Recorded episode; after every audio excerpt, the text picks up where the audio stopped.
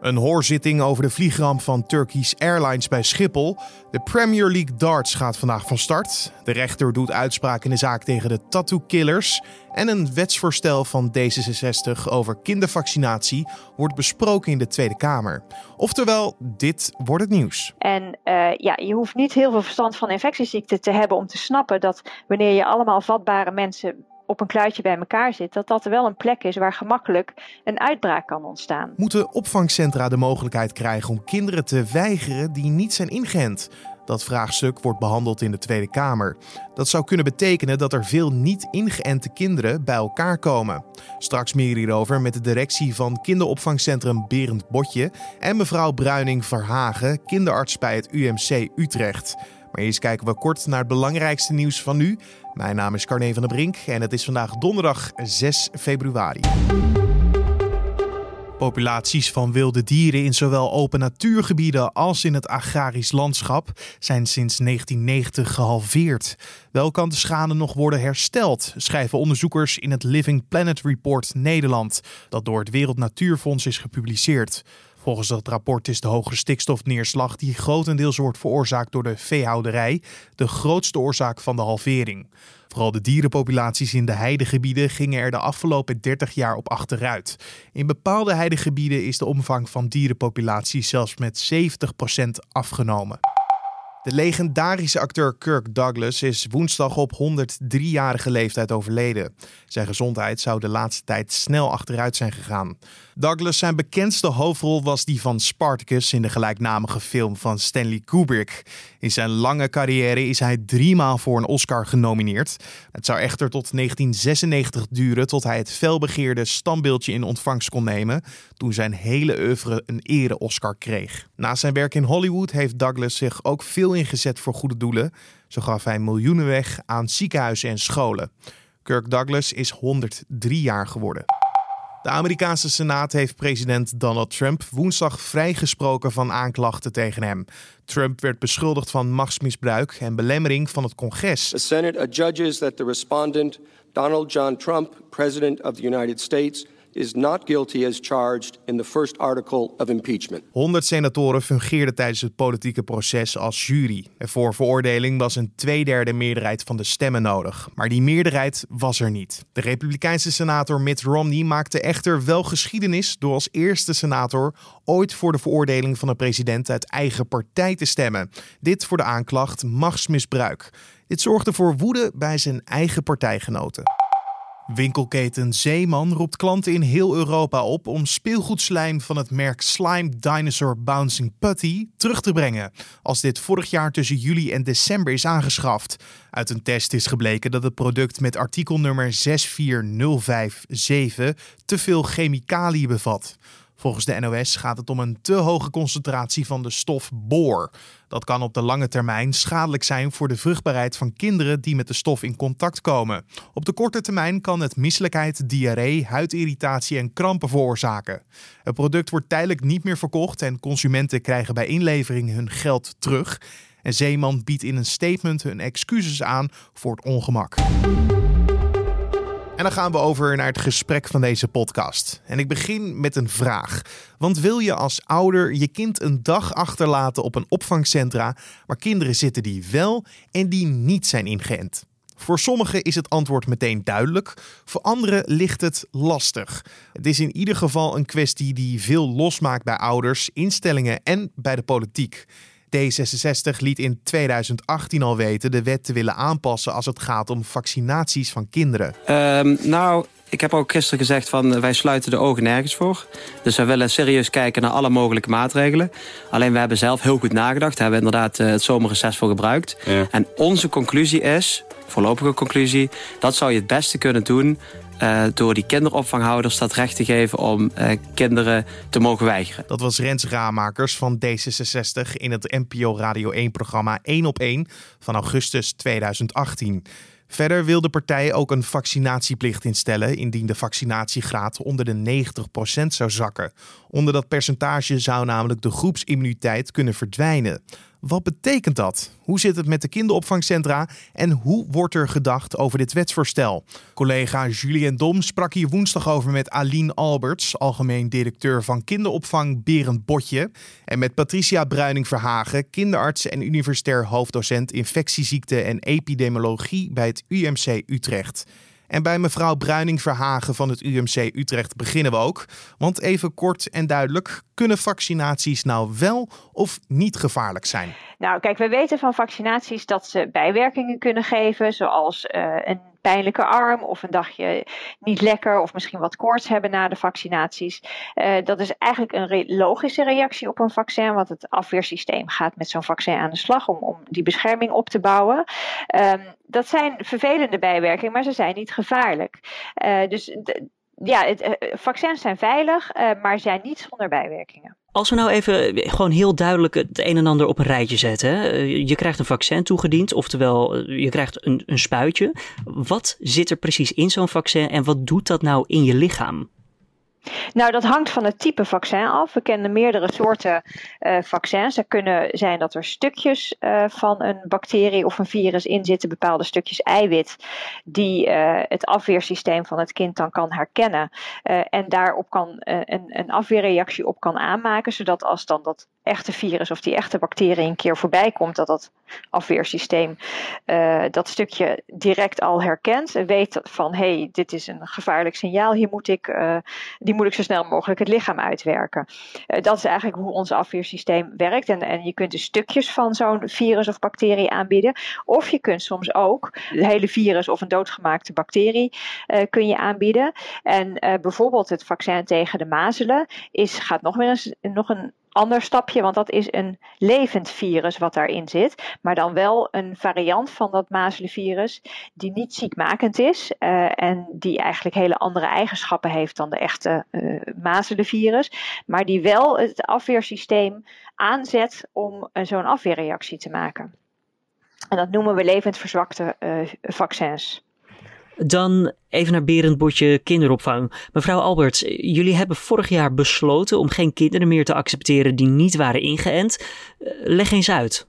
Omdat eh, de mazelen een hele gevaarlijke kinderziekte is, wat vaak onderschat wordt. Het heeft veel meer risico's als dat menigeen weet. Heel veel kleine kinderen kunnen er kunnen, van, kunnen, kunnen komen te overlijden door als ze deze ziekte krijgen. Uh, volgens een onderzoek uh, van het AMC vorig jaar is gebleken dat heel veel kinderen blijvende letselschade overhouden aan de mazelen. Dus mazelen is gewoon een, ja, een hele gemene, gevaarlijke ziekte. En waar we een heel goed vaccin tegen hebben in Nederland. En alle kinderen, in principe kunnen we deze ziekte uitroeien als iedereen meewerkt. Ja, hoe reageerden ouders dan op dat besluit? Want u zegt al, als iedereen meewerkt. Ja, uh, de ouders die onze klanten vinden het een prima idee en die zijn heel blij dat bij ons alle vestigingen dat iedereen gevaccineerd is. Dan terug naar de kinderarts. Mevrouw Bruining-Verhagen, krijgt u veel reacties hierover? Um, nou, ja, wat bedoel je met reacties? Natuurlijk zijn er, uh, zijn er vragen die, die ons uh, ook bereiken. Uh, en zeker als kinderarts krijg je met enige regelmaat toch ouders die specifiek vragen hebben over bijvoorbeeld een kind met een bijzondere aandoening of een kind wat te vroeg geboren is geweest. Van goh, wat, wat moet ik nou doen met vaccinaties voor mijn kind? dus dat soort vragen zijn er zeker. En ja, je merkt dat er toch vaak uh, bij ouders nog veel vragen zijn over ja, hoe zit het nou met die veiligheid en uh, in verhouding met name ook tot ja, de, wat, wat als ik niet vaccineer. En, uh... Niet vaccineren, ja, daar zegt u het eigenlijk al. Eh, mevrouw Alberts van Berendbotje, waren er bij uw opvang eigenlijk ouders ingeschreven met kinderen die niet waren ingeënt op het moment dat u met deze maatregel kwam om kinderen te weigeren die niet waren ingeënt? We hebben natuurlijk eerst hebben we geïnformeerd, eerst met de oudercommissies hebben we overlegd en met medewerkers en met ouders. En toen we eenmaal het besluit genomen hebben, hebben we voorlichtingen aan alle ouders gegeven. De GGD heeft eraan meegewerkt. En uh, alle ouders, althans bijna alle ouders, hebben toen besloten om een kind te vaccineren.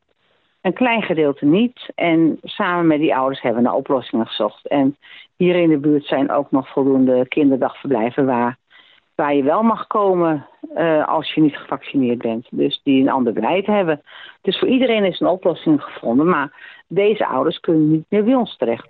Oftewel inderdaad de ouders met kinderen die niet zijn ingeënt, die zijn naar een andere opvang gegaan. Ja, ja. Dan eventjes naar de groepsimmuniteit. Daarvoor is het belang dat er een hoge vaccinatiegraad is. Maar als je bent gevaccineerd, dan word je al niet meer ziek, toch? Begrijp ik dat zo goed, eh, mevrouw Bruining-Verhagen?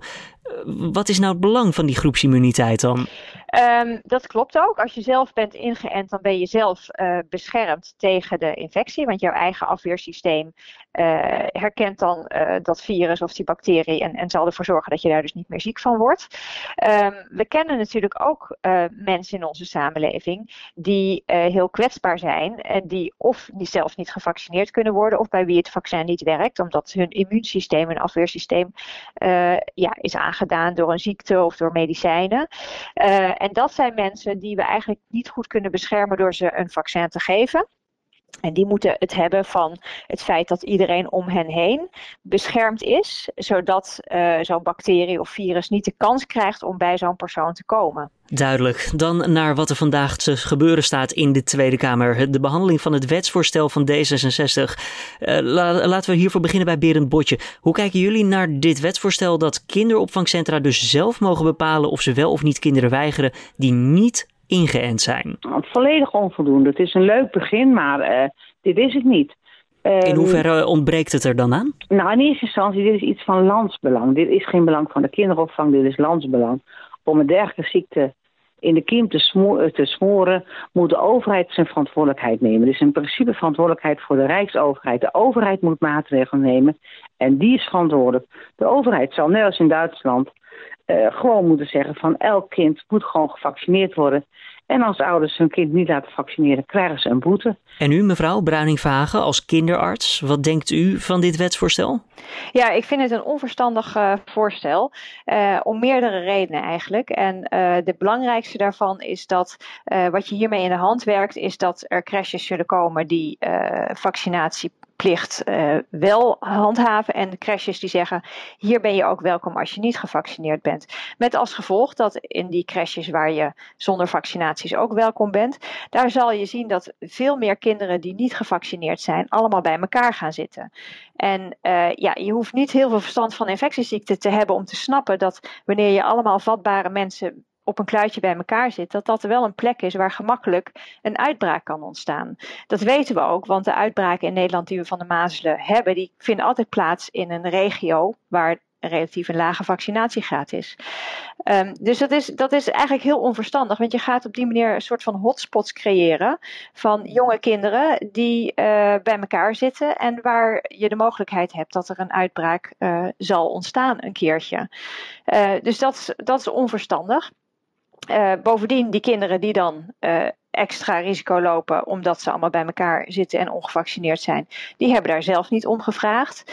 Um, dat is een keuze van hun ouders geweest. Maar die kinderen die zetten we wel in een omgeving waar ze meer risico gaan lopen. Dus ik vind dat ook uh, ja, ethisch onjuist om dat op die manier te doen.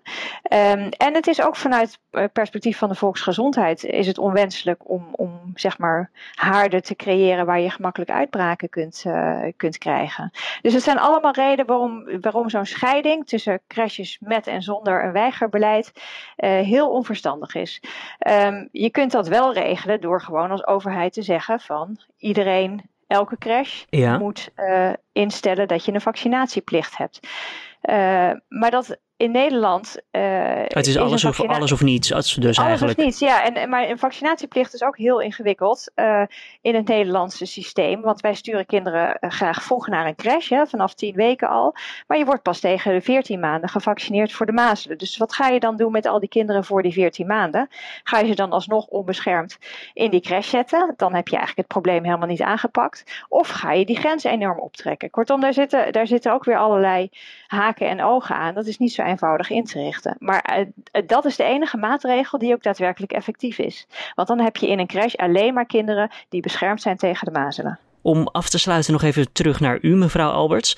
Weten ouders die bij uw organisatie langskomen genoeg over dit onderwerp? Het wordt steeds meer.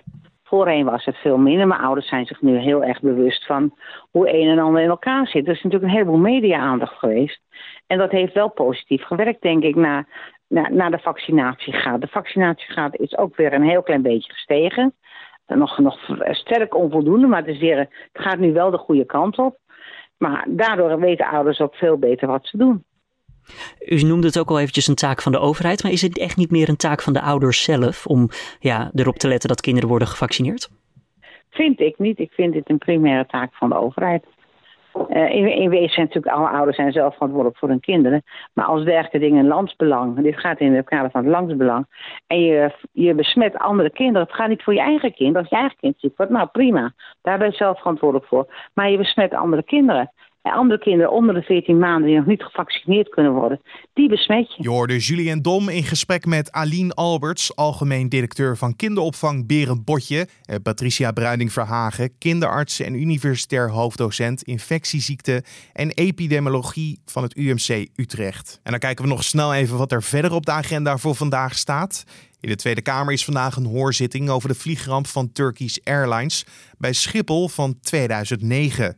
Bij het ongeluk kwamen negen mensen om het leven en raakten 120 anderen gewond. De New York Times publiceerde vorige maand dat de Onderzoeksraad voor Veiligheid haar onderzoek naar de crash zou hebben afgezwakt onder druk van de Verenigde Staten. De onderzoeksraad concludeerde dat de fout met name bij de bemanning van het vliegtuig lag. De fouten van de Amerikaanse vliegtuigfabrikant Boeing, die zouden zijn onderbelicht. In het Schotse Aberdeen staan donderdagavond de eerste speelronde van de Premier League darts op het programma. Michael van Gerwen is na het stoppen van Raymond van Barneveld de enige Nederlandse deelnemer en er wacht hem meteen een zware klus. De Brabander treft de geduchte tegenstander Peter Wright. Het duel is namelijk een herhaling van de WK-finale die op nieuwjaarsdag gewonnen werd door de Schot. En de vier tattoo-killers horen vandaag hun straf in de zaak die draait om de liquidatie van voormalig bendelid Onno in 2009. Tegen de verdachten die grote Chinese tekens op hun rug hebben getatoeëerd, zijn levenslange gevangenisstraffen geëist door het Openbaar Ministerie. Een van de tattoo-killers, Cor P., wordt nog gezocht door de politie. Hij vluchtte 21 januari en sindsdien ontbreekt ieder spoor.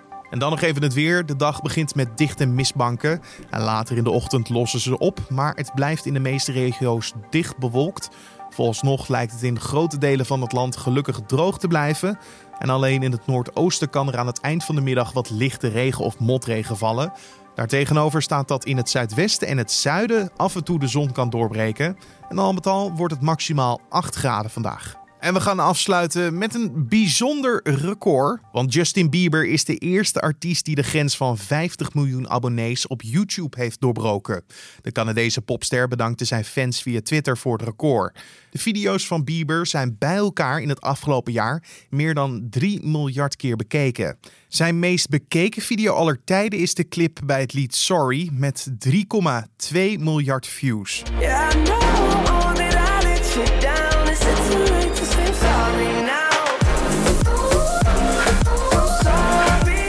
Ben je nou een belieber? Dat is de bijnaam voor Justin Bieber fans.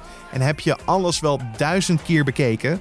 Hou dan nog even vol, want de popster komt binnenkort met zijn nieuwe album Changes. En die zal op Valentijnsdag te beluisteren zijn. En dit was dan de Dit wordt het nieuws podcast voor deze donderdag 6 februari. Heb je feedback, suggesties of misschien andere toffe dingen die je met ons wilt delen? Stuur dat dan op via podcast.nu.nl. Dat is ons mailadres podcast.nu.nl. Verder kan je je gratis abonneren op deze podcast in je favoriete podcast app zoals Spotify of Apple Podcast. Mijn naam is Carne van der Brink. Ik wens je een hele mooie dag en tot morgen.